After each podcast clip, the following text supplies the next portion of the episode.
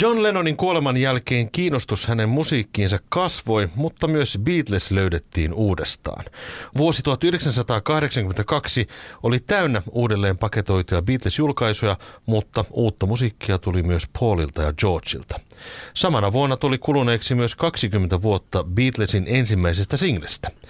Minä olen Mika Lintu. Minä olen Mikko Kangasjärvi. Ja tämä on Beatlecast, puhetta Beatlesista.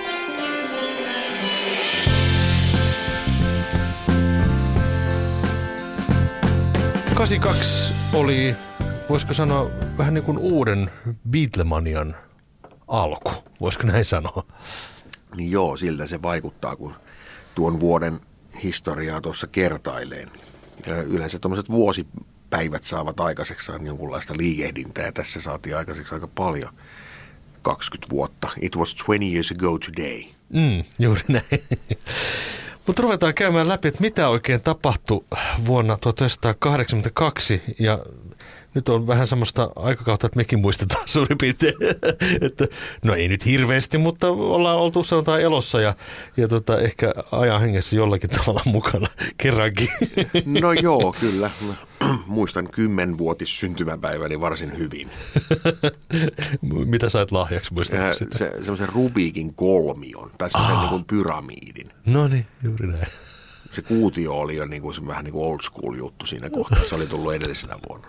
Mä, mä en muista mun synttäreitä tuolta vuonna. Voi, voi olla, että jotain, jotain tapahtui silloinkin, mutta mennään mielenkiintoisimpiin asioihin. Tammikuussa Joko Onolla oli vähän ongelmia, nimittäin hän antoi potkut hänen pitkäaikaiselle assistentilleen eh, Fred Seamanille. Ja tämä johti kaiken näköisiin oikeustaisteluihin, nimittäin tämä herra Seaman otti mukaansa Lennonin omaisuutta, kaiken näköistä päiväkirjaa ja, ja tota, välineistöä ja, ja kirjeitä ja sun muuta vastaavaa. Ja tähän on tämmöinen, joka johti sitten pitkäaikaiseen tämmöiseen niin kuin nokitteluun heidän Joo, kesken. eikö siitä ole siis ihan vie, kesti ainakin 20 vuotta? Että Kyllä, joo. Sitä uutisoitiin myöhemmin sitten, että Siemäniltä yritettiin saada näitä päiväkirjoja takaisin ja – Mm. Aikooko hän jotenkin julkaistakin niitä? No todennäköisesti. Niin. Dollarin kuvat silmissään niin, siellä kyllä, ollaan, kyllä. joo. Tämmöisiä ikäviä tapahtumia oli tässä alkuvuodesta. No sitten merkittävä esiintyminen tapahtui Paulin taholta. Tämmöinen ohjelma kuin Desert Island Discs oli BBCn Radio Nelosessa äärettömän suosittu ohjelma ja Paul esiintyi tässä ohjelmassa. Joo, ja tämä esiintyminen oli ensimmäinen semmoinen virallisempi ulostulo Lennonin kuoleman jälkeen Paulilta. Hän soitti siinä suosikkibiisiänsä ja tota, mielenkiintoisia biisivalintoja totta kai sieltä löytyi Chuck Berrya ja kaikkea tämmöistä, mutta soitti John Lennonilta kappaleen Beautiful Boy. Ja sitten hän teki tämän suuren paljastuksen tästä Country Hams singlestä. Joo, Walking in the Park with Eloise oli tämä 74 vuonna julkaistu single Country Hams nimellä ja tässä vasta sitten Paul paljasti, että se olikin wings yhtye Ja äh, tota, tämä koki pienen semmoisen revivalin tässä kohtaa tämä biisi, että siitä sinkusta otettiin uusi painos ja sitä myytiin sitten jonkun verran enemmän kuin silloin julkaisuvuonnaan.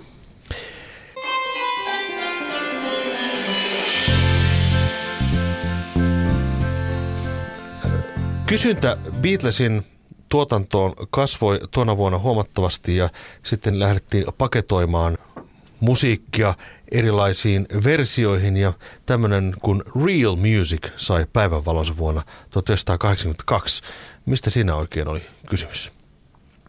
No siinä oli kysymys siitä, että Emi yritti keksiä taas uusia tapoja paketoida uudelleen Beatles-katalogia ja kun 70-luvun lopulla – oli tullut monenlaista kokoelmaa, oli love songsia ja rock and roll musicia ja balladeja ja muuta, niin nyt paketoitiin sitten niin kuin leffamusaa.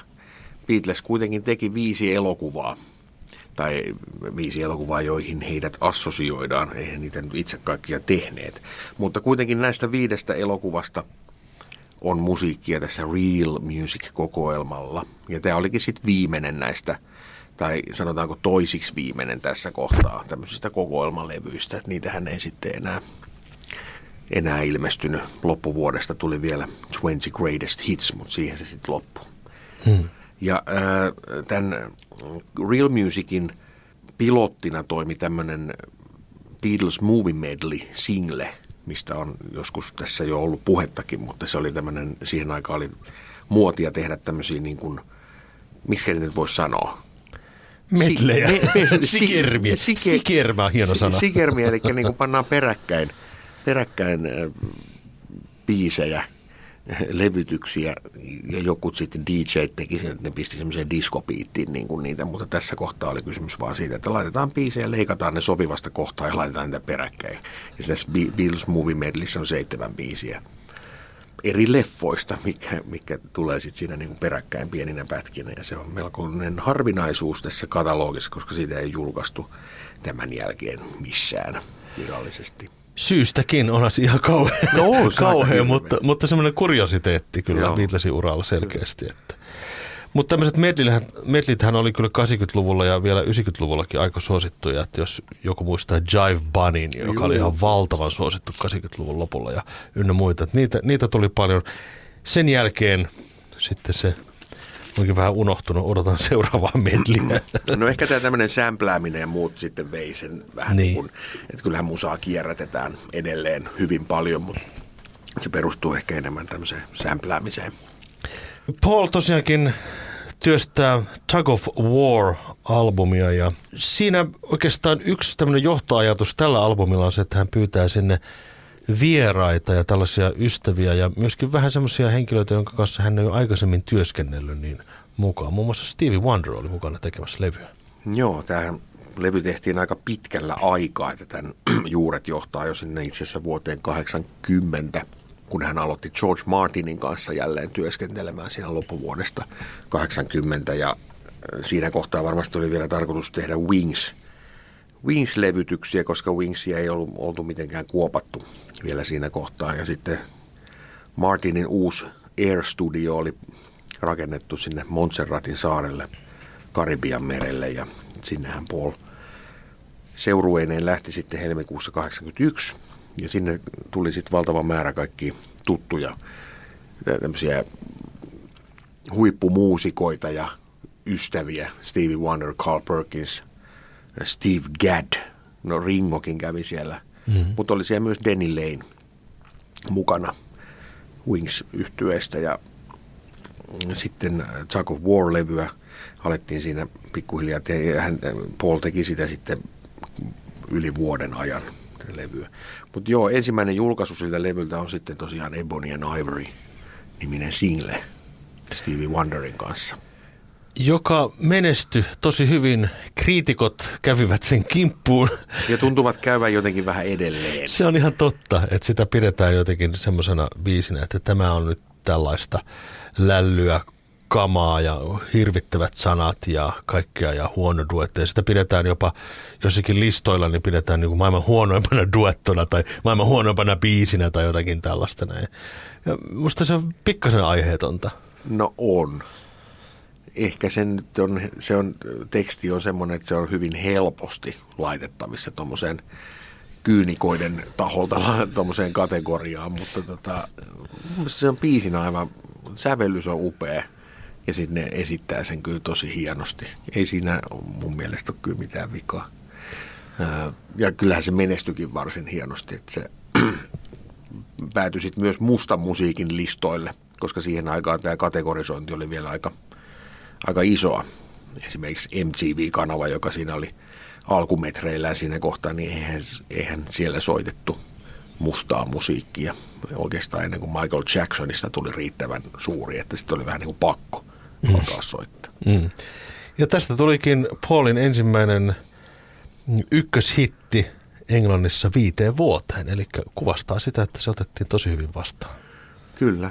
Ja sitten jotenkin mä koen, että tässä kohtaa Paul artistina ehkä astui vähän uuteen sarjaan. Että hänestä tuli vähän tämmöinen adult contemporary artist enemmän kuin semmoinen ajan hermolla oleva uutta musiikkia ja uusia trendejä luova artisti, mutta toisaalta hän osui tässä kyllä siihen 80-luvun ajan hermoon varsin hyvin. Että toi George Martinin kanssa tehty tuotanto oli kyllä hyvin semmoinen niin kuin sitä aikaa ilmentävä soundillisesti ja ajan tuulet siinä kuuluvat kyllä ihan hyvin. Mm. Mutta täytyy muistaa, että olihan Paul jo semmoinen ikäloppu 40-vuotias siinä kohtaa, että eihän ole mikään nuori mies enää. No ei, siihen aikaan kyllä 40 oli rock-tähdelle aika iso ikä siinä kohtaa. Siinä, siinä vaiheessa oltiin jo useimmiten eläköidytty jo. Kyllä. Mutta niinpä Georgekin sitten lähti työstämään uutta musiikkia tässä kevään mittaan. Tosin hän ei suosinut mitään eksoottisia lokaatioita, vaan ihan kotioloissa. George tykkäsi tehdä siellä omassa studiossaan levyjä, eli Friar Park Studios, Henley on Thames, eli oma, oma kotitalonsa tiloissa. Oman kotitalonsa kuulostaa tässä semmoiselta jotain pieneltä punaiselta mökiltä, mutta se oli vähän isompi, isompi on paikka. Käytännössä isompi kuin Turun linna. Beatlesin elokuva Let It Be esitetään televisiossa ja se saa mm, itse asiassa huonot arviot, mutta ihmiset katsovat sitä kovasti ja oikeastaan tämä Real Music vähän liittyy myöskin tähän, tähän elokuvien uudelleen tuloon, eli näitä Beatles-leffoja ruvetaan näyttämään myöskin televisiossa. Ja tämän vuoden aikana tulee myöskin useita radio-ohjelmia, muun muassa Beatles at the Beepia otetaan esille, eli se oli tämmöinen 60-luvun alun ohjelma, jota sitten ruvettiin soittamaan uudelleen Amerikoissa ja sitten BBCllä tuli muutenkin Beatlesiin liittyvää ohjelmaa, kaivettiin vanhoja BBC-nauhoja esiin ja, ja näin edespäin. Eli tämmöinen kysyntä Beatlesille oli tässä tämän vuoden aikana hyvinkin suurta. Ringo myöskin kunnostautuu musiikin saralla, nimittäin hän aloittaa jo myöskin seuraavan levynsä sessioita tämän vuoden aikana. Old Wave-nimistä albumia lähdetään tekemään. Ringon Old Wave hän julkaistiin sitten vasta 83 vuonna, eli Joe Walshin toimiessa tuottajana tätä aloitettiin tekemään Ringon om- omalla studiolla, joka sijaitsi siis Tittenhurst Parkissa, minkä hän oli ostanut Lennonilta 70-luvun alussa ja sinne sitten rakentanut oman studionsa varmasti samoihin tiloihin, missä tämä Lennonin studio silloin Imagine-sessioiden aikana oli. Ja tota, tätä levyähän sitten tehtiin myös pitkällä aikaa ja Ringo koitti saada sitä julkaistua sitten, mutta hän, hänellä oli vähän huonoa onnea sitten levyyhtiöiden kanssa. Levyyhtiöt ei oikein innostunut siitä levystä, mutta palataan siihen levyyn sitten myöhemmin. Tug of War oli jonkinlainen paluulevy McCartneylle, vaikka hän ei koskaan oikeastaan mihinkään ollut mennytkään. Isoa menestystä tuli, mutta tällä kertaa myöskin kriitikot katsoivat tätä albumia niin kuin uusin silmin ja täältä le- levyltä nostettiin monia kappaleita esiin ja tällähän löytyi hieno tribuutti muun muassa John Lennonille. Joo, siinä kohtaa tämmöisiä Lennon tribuutteja oli, oli sitten jo tullut useilta artisteilta oli Roxy Music teki Jealous Guysta versio ja Elton John teki varsin hienon Empty Garden-nimisen kappaleen, mikä oli Lennonille omistettu muun muassa. Ja sitten tältä levyltä tosiaan löytyy Paulin hieno Here Today. Here Todayssa on upea George Martinin jousisovitus. Joo, biisihän on tehty aika lailla samaan malliin kuin Yesterday. Totta. Siinä akustinen kitara ja kaunis melodia ja jousisektio. Ja ei ole kovin kaukana mun mielestä Yesterdaystä niin kuin ihan sävellyksenäkään. No ei, se on tosi hieno biisi ja Paulhan on esittänyt sitä kappaletta edelleen kiertueillaan. Koko 2000-luvun itse asiassa se on kuulunut hänen settiin. Tässä on hienoja biisejä täynnä tämä levy ja mä asettaisin kyllä tämän Paulin tuotannossa kyllä silleen niin kuin kärkipäähän. Mitä mieltä sä tästä Ehdottomasti, että 80-luvulla se mulla kilpailee siis Flowers in the Dirtin kanssa, joka on sitten vuodelta 89, mikä oli myös jonkunlainen paluulevy. Niin. Sitten taas Paulilla. Aina Paul vaan palaa ja palaa vaikka, ja palaa, vaikka, vaikka hän ei ole mihinkään mennyt niin, koskaan. vaikka tota, välissä oli vain seitsemän vuotta. Mutta mm. anyway, niin on, Tug of War on hyvin semmoinen yhtenäinen kokonaisuus. No okei, okay, sieltä vähän ehkä se pomppaa sieltä esiin tämä toinen Stevie Wonderin kanssa tehty What's That You're Doing, se on tuotannollisesti niin erilainen kuin mitä, mikään muu siinä levyllä, mutta muuten se on aika semmoinen yhtenäinen kokonaisuus. Sitten siellä on näitä Paulille tyypillisiä tämmöisiä, esimerkiksi Pound is Sinking biisi, mikä on tämmöinen monesta eri biisi snippetistä koostettu biisi, aivan loistava biisi. Wanderlust, Joo. upea ballaadi. Uh, dress, me, dress Me Up as a Rubber, hyvin tämmöinen kasari, kasarin alku, vuosien soundinen tuulahdus. Ja, ja tota, Take It Away oli hieno, hieno tota, sinkkubiisi. Ja plus sit se itse nimibiisi myös, Tug of War. U, upeita sävellyksiä. On. Tämä niin kuulostaa hyvältä, tässä on niin hienoja biisejä. Kriitikot vähän arvostelivat näitä Carl Perkinsin ja Stevie Wonderin duettoja syystä tai toisesta. Toi Get It on tietenkin, jossa Carl Perkins siis laulaa mukana, niin muistan, että kun kuuntelin ekoja kertaa, niin se vähän sille kuulosti jänskältä tässä kohtaa tämmöinen rockabilly-meininki, mutta, mutta, tota noin, niin, mutta jos kuuntelee tätä niin kuin kokonaisuutta, niin tähän soljuu Joo. aika hienosti. Tältä levyltähän jäi hirveästi materiaalia ylikin. Mm. En, mä en tiedä, oliko tässä jossain kohtaa tarkoituksena tehdä tuplalevyä. Voi olla, että on käynyt mielessä, koska matskua oli niin kuin riittävästi. Ja, ja sitten 83 julkaistu Pipes of Peace. Siellä on monta biisiä sitten, jotka on peräisin samoista sessioista. Mutta palataan siihen myöhemmin. Tuli jopa huhuja tässä tämän vuoden 82 aikana, että tulisi jatko-osa tämä Tug of War 2. No sehän tavallaan sitten tuli, mutta sit. Niin, palataan siihen Palataan sitten, kun se siihen. on sen aika. Tosiaankin Paul täytti siis 40 vuotta ja, ja sitäkin juhlistettiin medioissa ja joka paikassa eri artikkeleita ja hän esiintyi sitten radiossa ja televisiossa sun muuta vastaavaa. Ja muutenkin tämän vuoden aikana tuli tämmöisiä niin lehtiartikkeleja. Siihen aikaan ihmiset siis lukivat lehtiä aika ahkerasti ja Beatlesista kerrottiin tosi paljon. Tuli tämmöisiä niin juttusarjoja Sun-lehdessä ja, ja, ja vaikka missä, jos otettiin esiin eh, Beatlesin loistokasta menneisyyttä ja sitten ruvettiin kaivelemaan Pete Bestia. Hän antoi isoja haastatteluja ja sitten kaiken maailman parturit ja naapurit ja serkut ja kumminkaimat rupesivat antamaan haastatteluja, jossa kertovat, että kuinka he olivat merkittävässä asemassa siinä, että Beatlesista tulivat niinkin suosituiksi ja muuta vastaavaa, mutta tämmöinen hype oli koko ajan niin kuin päällä selkeästi. No sitten EMI tässä kesän aikana 82 niin ilmoitti, että Beatlesiltä tulisi joulun aikana uusi single nimeltään Leave My Kitten Alone. Ihan virallinen ilmoitus tuli. Sehän olikin melkoinen ilmoitus. Mihinkä se sitten kaatui? No oikeusjuttuja tietenkin, mutta tota, tämä oli jo niinku ihan valmiina piipossa lähtemään, että kesällä ilmoitettiin EMI Records, ilmoitti, että Beatlesin versio Leave My Kitten Aloneista julkaistaan singlenä, mutta tota, sitä ei sitten koskaan tullutkaan singlenä. Joo, kyllähän tämmöinen nyt varmasti oli omiaan aiheuttamaan lisää hypeä tämmöiseen Beatlemanian uudelleen lämmittelyyn, että, tota, että jotain ennen julkaisematonta materiaalia, sehän nyt on ihan mahtavaa, jos, jos tota, siihen aikaan varsinkin, mikä ei ollut YouTube eikä muuta, mistä, mistä kaivella tavaraa, niin tota, varmasti kiinnostus heräsi. Hmm.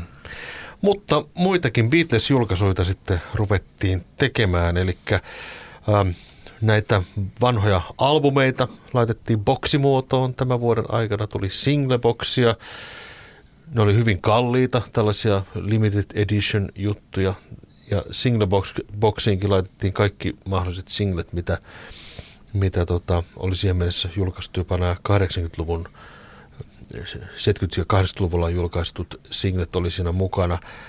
Ja sitten tuli tämmöinen albumi kuin Beatles Top 2, äh, mikä se Uh, 20 Greatest Hits. 20 Greatest Hits-levy äh, julkaistiin tässä niin kuin loppuvuonna ja ynnä muuta. Eli näitä julkaisuja tuli tosi paljon. Sitten Love Me Dosta tehtiin uudelleen julkaisu, useampikin versio.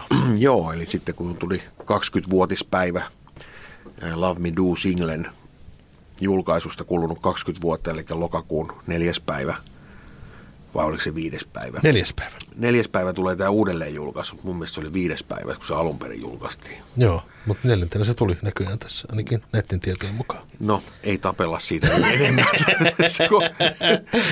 neljäs, viides, neljäs, viides. Mutta tota, alkoi tämmöinen sinkkujen julkaisusarja. Niitähän julkaistiin pitkin 80-lukua aina, kun oli jonkun, jonkun sinkun julkaisupäivästä kulunut se 20 vuotta, niin se julkaistiin uudelleen kuvasinglenä. Ne oli muotia siihen aikaan, mm. kuvalevy. Ja, ja sitten tota, tämmöisinä normaaleina seiskatuumasina sinkkuina kuvakansissa. Mutta Emi teki siinä sitten pienen kämmin siinä Love Me Doon uudelleen julkaisussa, koska ne laittoi väärän version siihen levylle. Joku huomasi sen ja ilmoitti, että hetkinen, missä Ringo on rumpuissa? Joo, eli käyttivät siihen tätä albumiversio Please Please Me-levyltä, jossa Ring, Ringo ei soita. Eli siinä soittaa sessiorumpali Andy White. Ja Emi korjasi sitten tämän virheen, sillä ne julkaisi uudelleen sen vielä. Tuli 12-tuumainen maksisingle, jossa sitten oli tämä alkuperäinen versio, plus sitten myös se albumiversio. Ja tota, sitä, sitähän ei löytynyt sitä masternauhaa, tai ei sitä koskaan sen jälkeenkään löytynyt siihen, siihen Ringo-versioon, vaan siihen käytettiin sitten joltain fanilta saatua hyvälaatusta alkuperäistä singleä, mistä se sitten repäistiin. Andy Whitekin antoi haastattelun tänä vuonna. Nimittäin tuota, häntä vähän harmitti, että hän sai niin vähän rahaa siitä, kun hän kävi sessiot soittamassa. Tosin hänelle maksettiin seitsemän puntaa, joka oli itse asiassa niihin aikoihin tosi iso raha. Mutta piti hän hänen päästä valittamaan sitten. Että seitsemän kun... puntaa Beatles-levylle soittamisesta. Hyvä. Kuinka paljon se Bernard Purdy sai, kun se soitti ne, soitti ne kaikki, kaikki, kaikki Beatles. Hyvä kysymys. Tosiaankin Beatles uh, 20 Greatest Hits nousee listoilla, mutta niistä otettiin sen verran isoja painoksia, että ne eivät oikein kaikki menneet kaupaksi. Jotenka tämän vuoden aikana julkaistiin rokumentaari nimeltään The Complete Beatles, joka oli tämmöinen parituntinen elokuva, jossa haastateltiin George Martinia ja Billy Prestonia ja Malcolm McDowell oli siinä tota, ju, tota, juontajana tämmöinen puhuvat päät dokumentti. Ja sitä myytiin sitten sadan euron hintaan VHSllä ja monesti sitten annettiin kylkeen vielä tämä The Beatles Greatest, 20 Greatest Hits-levy kylkiäisenä ikään kuin. Ja tämä kyseinen VHS-julkaisu oli tosi suosittu, se myi tosi hyvin huolimatta siitä, että se oli suhteellisen kallis, mutta VHS oli noihin, nämä ostokasetithan oli tosi kalliita, että Suomessakin ne varmaan maksoi a- aika paljon, tuskin tätä edes saatiin ostettua Suomesta.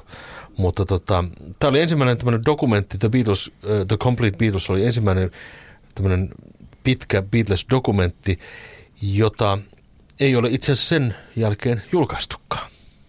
Mutta kuulemma jostain netin syöväreistä löytyy. Löytyy kyllä joo, jos oikein pystyy kaivelemaan. Ja tästä ei ole tulossa myöskään uutta julkaisua johtuen siitä, että myöhemmin Paul McCartney osti oikeudet tähän kyseiseen dokumenttiin ja se on nyt haudattu sitten arkistojen Niin hän varmaan osti sen koko yhtiön. Todennäköisesti jo. Myöhemmin tässä 80-luvulla tähtäimessä hän oli sitten uuden Beatles-dokumentin teko ja sen takia se ostettiin pois markkinoilta ikään kuin. Mm. Mutta saattaa jostain huuto netistä tai torista saattaa löytää joku VHS, että tota, no, jos oikein kaivelee, niin kyllä varmaan löytyy. Joo.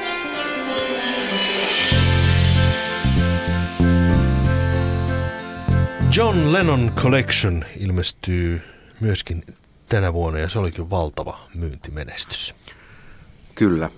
Ja sen, siitähän tehtiin sitten no se jenkkiversio hieman eri, erilainen kuin tuo Britanniassa julkaistu versio, eli Geffen Records, jonka kanssa Lennonilla oli levytyssopimus, niin julkaisi sen USAssa ja muualla maailmassa. Se oli sitten Emin ja Parlophonein julkaisu. Ja se oli pitkään semmoinen Lennon kokoelma, joka oli se The-kokoelma. Sitähän myytiin 80-luvulla niin oikeastaan koko ajan ja se oli, oli semmoinen, jos ei mitään muuta levyä Lennonilta löytynyt, niin ainakin tämä kokoelma sitten löytyi. Joo, ja se on aika kattava kokoelma. Että siinähän on kaikki, kaikki tärkeimmät singlet ja mukaan lukien sitten myös nämä Double Fantasy-biisit. Että kokoelmana niin kuin huomattavasti monipuolisempi kuin se Shaved Fish, joka tuli vuonna 1975. Ja paremman kuulonen itse No, asiassa. ehdottomasti. Tältä kyseiseltä kokoelmalta julkaistaan myöskin single Happy Christmas War is Over, jonka toisella puolella on Beautiful Boy. Ja sitten äh, Love-biisi julkaistaan myöskin single Joo, se, se Love onkin pieni kuriositeetti, koska se single-miksaus on erilainen. Joo, Se on stereo, ensimmäistä kertaa ihan oikea stereomiksaus. Et ne, versiot, mitä siitä on ollut siellä Plastic Ono Band-levyllä, niin ne on mono, monomiksauksia. ja tämä kyseinen miksaus on semmoinen, että sitä ei ole jälkeenpäin julkaistu missään itse asiassa. Et se on vaan tällä singlellä. Kyllä. No sitten loppuvuonna tämmöinen herra kuin Michael Jackson julkaisee singlen, jossa on mukana sitten herra Paul McCartney. Joo, ja kyseessähän on biisi nimeltä The Girl is Mine. Tässä mieltä oot tuosta kappaleesta. Mikko Kangasjärvi. Rehellinen mielipide.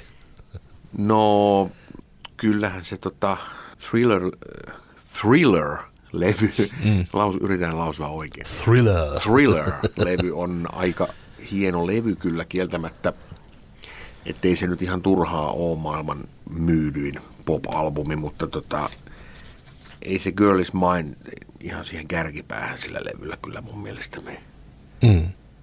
On vähän samaa mieltä, että tota, ei ihan onnistunut, mutta tota, myy ihan mukavasti. Ja sitten Paul oli aika paljon esillä, kun hän oli Steve Wonderin kanssa ja Michael Jacksonin kanssa nyt sitten singleillä mukana. Ja, ja tota, Paulista tuli nyt tämmöinen niin kuin jopa nuorison tuntema artisti.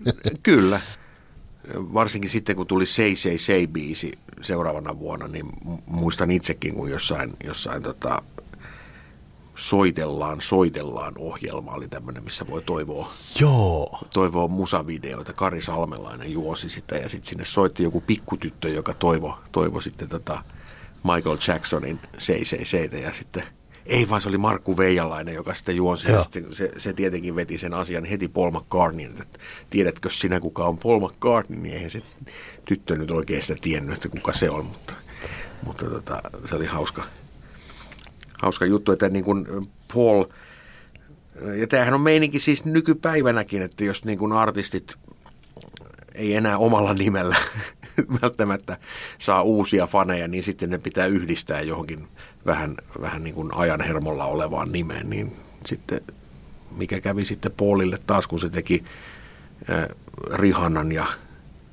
Kanye Westin kanssa vuonna 2015, niin eihän nykynuoret tiennyt yhtään kuka on Paul McCartney. Ne, ne vaan niin kuin ylisti Kanye Westia siitä, että kun hän on ottanut tämmöisen tuntemattoman Paul McCartneyn tähän biisille mukaan, että hyvä sydäminen kaveri, kun antaa mahdollisuuden. Tuolle vanhalle papalle.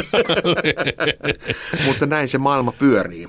näin, näinhän se pyörii kyllä. Mutta joo. jotenkin tää, nämä tämmöiset duetot ehkä oli omiaan myös avittamaan sitä mielikuvaa Paulista, että hänestä tuli tämmöinen vähän tämmöinen viihdetähti siinä kohtaa, mikä saattoi vaikuttaa hänen imagoonsa siinä kohtaa hieman negatiivisesti. Se on hyvinkin mahdollista. että Vaikka se, myyntimenestystä näillä sinkuilla, mm, näillä duettosingleillä kyllä oli. Joo. CCCkin oli lista ykkönen, mm. mutta, mutta se, että tota, ehkä, ehkä se ei ollut hänen imakollensa ihan niin hyvä juttu. siitähän joutui 80-luvun aikana sitten pikkasen jopa kärsimäänkin. Että tota vasta sitten 80-luvun lopussa se ikään kuin rupesi vähän kääntyä sitten toiseen suuntaan. Pikkuhiljaa. Eli vuosi 82 oli hyvin merkittävä vuosi, hyvin iso vuosi Beatlesin kannalta. Paljon tapahtui. Gone Tropo. Niin, ja vielä Gone Tropo. Hmm. Sekin tuli. Eli George Harrisonin levy. Ja tota, tämä levy on kiintoisa sille, että tämähän on, voisiko sanoa, vähiten tunnettu Georgein tuotannosta, tämä kyseinen levy. No ehkä, ja se usein vähän ohitetaan johtuen siitä, että sehän nyt ei ollut todellakaan mikään myyntimenestys, joka taas johtui pitkälti siitä, että George ei suostunut tekemään sen levyn eteen mitään promootioa. Hän vaan teki sen levyn valmiiksi ja sitten se julkaistiin ja ei ensimmäistäkään haastattelua, ei mitään videoita, ei, ei mitään. Mm. Ja sitten se vaan niin kuin jossain kirjassa luki, että he let it slip down the charts. Et, tota, mutta se on vähän nyt väärin, se on vääryyttä tätä levyä kohtaan, koska tämä on itse asiassa aika sympaattinen levy. Joo. Mä en missään tapauksessa pidä tätä Georgin huonoimpana levynä. Tämä, varsinkin se B-puoli on jotenkin tosi tunnelmallinen ja sympaattinen. En ollenkaan parjaa. Ei se nyt ihan, se tu, tuotannollisesti se on ehkä vähän silleen, vähän semmoinen liian kotikutoinen. Siinä, siinä yritetään olla ajan hermolla, siellä on kauheasti vokoderia ja syntikoita, mutta se, se jää vähän valjuksi kuitenkin se tuotanto siinä ehkä, ettei se senkään puolesta oikein. Ymmärrän kyllä, ettei se nyt mihinkään single-listoille noussut tai olisi noussutkaan varmasti, vaikka olisi vähän promonnutkin sitä, mutta tota, George oli ehkä vähän, niin kuin hän myöhemmin sitten myönsi, kun hän seuraavalle levylle viiden vuoden päästä sitten palkkas oikean tuottajan, Jeff Lynn tuli tekemään sitä, niin silloin myönsi sen, että hän ei ehkä oikein osannut tuottaa omia levyjään, mikä varmasti osittain pitää paikkaansa. Mä näen tämän levyn, tämän Gone Tropon ja Cloud9 itse asiassa vähän niin kuin vastinpareina. Siis sikäli, että niissä on samanlainen tämmöinen fiilis siitä, että kaverit tekee yhdessä niin kuin mukavaa musiikkia ja tehdään vähän niin kuin ilman paineita. Tässä on jopa tietyssä mielessä niin kuin samantyyppisiä biisejä, samantyyppisiä sävellyksiä. Coverikin on vähän tämmöistä niin kuin 50-lukua. Joo. Eli nämä levyt on niin kuin sukua toisilleen kyllä ihan selkeästi. Totta. Jos niin kuin rupeaa tarkemmin miettimään. Enpä ole ikinä ajatellut tästä näkökulmasta. Että ainoa ero oikeastaan, niin kuin, että on tuottaja Jeff Lynn, joka pikkasen tiukemmin ottaa sitä asioita haltuunsa. Kyllä. Mutta Gone Tropo ei ollut suuri myyntimenestys ja tuntuu siltä, että Georgein ura oli vähän niin kuin siinä. Tässä kohtaa luultavasti suurin osa ihmisistä ajatteli, että no, ei tule enää uutta. Ja kyllä se varmaan siihen kohtaan, se, siinä, siinä kohtaa niin kuin viiden vuoden tauko levyjen julkaisussa oli tosi pitkä. Että kyllä artisteilta, jotka oli aktiivisia artisteja, niin siinä kohtaa tuli usein kerran vuodessa joku levy. Tai vähintään kahden vuoden välein. Mutta toisaalta Georgehan ei mihinkään mennyt. Hän oli koko ajan aktiivisena tulevinakin vuosina ja hän keskittyi tähän elokuvatuotantouraan ja vastaavaan, että silloin kun Cloud9 tuli, niin hän, hän vaan sanoi, että eihän minä ole mihinkään tästä kadonnut. En ole ehkä yhtä paljon pyörinyt klubeilla ja ensi-illoissa, mutta tota, kyllä tässä koko ajan ollaan oltu e-, esillä ja tehty töitä. Kyllä.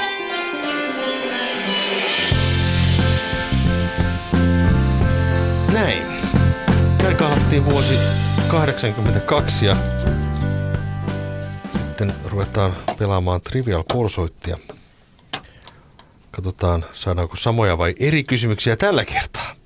Mm, Ringon kaksi ensimmäistä ei-Beatles-elokuvaa pohjautuivat kirjoihin, jotka on kirjoittanut kuka? En tiedä. Terry Southern. Joo. Tämä oli kyllä aika hankala kysymys. Oli hankala. Candy ja Magic Christian olivat elokuvat, mutta en Joo. alkuperäisiä kirjoja tiennyt. Terry Southern. Beatlesien ensimmäisen Hampurin vierailun aikana kenen englantilaisen laulajan kautta kitaristin kanssa yhtye jammaili? En sano Tony Sheridan, mutta onko se se? On, on. Okei, okay. se oli kompa kysymys. oli. Jammaili. Jammaili. Levytti. Nehän levytti, herranen aika. Joo. Mikäs kysymys tuo oli? Ringon syntymäaika. En minä nyt tämmöisen, mä oon hirveän huono numeroissa. Se on heinäkuun seitsemäs päivä, 40. Niinpä tietenkin. No niin, kosto elää. Missä kaupungissa Beatles äänitti kappaleet Zilipdi ja Come Give Me Dine Hunt? No nehän on äänitetty Pariisissa. Loogista, totta kai. Mikä USA-lainen levyyhtiö hylkäsi Beatlesin neljä kertaa ennen kuin sitten loput No se, se on Capitol. Kyllä. Mikä on siis merkillistä, koska siis Capitol oli siinä kohtaa täysin Emin omistama yhtiö. Niin. Juuri näin. Ja ne kieltäytyi ottamassa Beatlesin vasta neljä kertaa vielä kaiken lisäksi. Paul kirjoitti Silla Blackille biisin, joka esitettiin vuonna 1968 brittiläisessä televisioshowssa. Mikä biisi se oli? Voi hyvänen aika, mä oon, näissä mä oon kyllä huono, en mä muista. Step Inside Love. Niin olikin. Sieltä tuli kosto Ai, ai, ai, lopulta. ai, Mutta hei, kiitoksia, että kuuntelit Beatlecastia. Minä olen Mika Lintu Minä olen Mikko Kangasjärvi. ja ensi kertaa.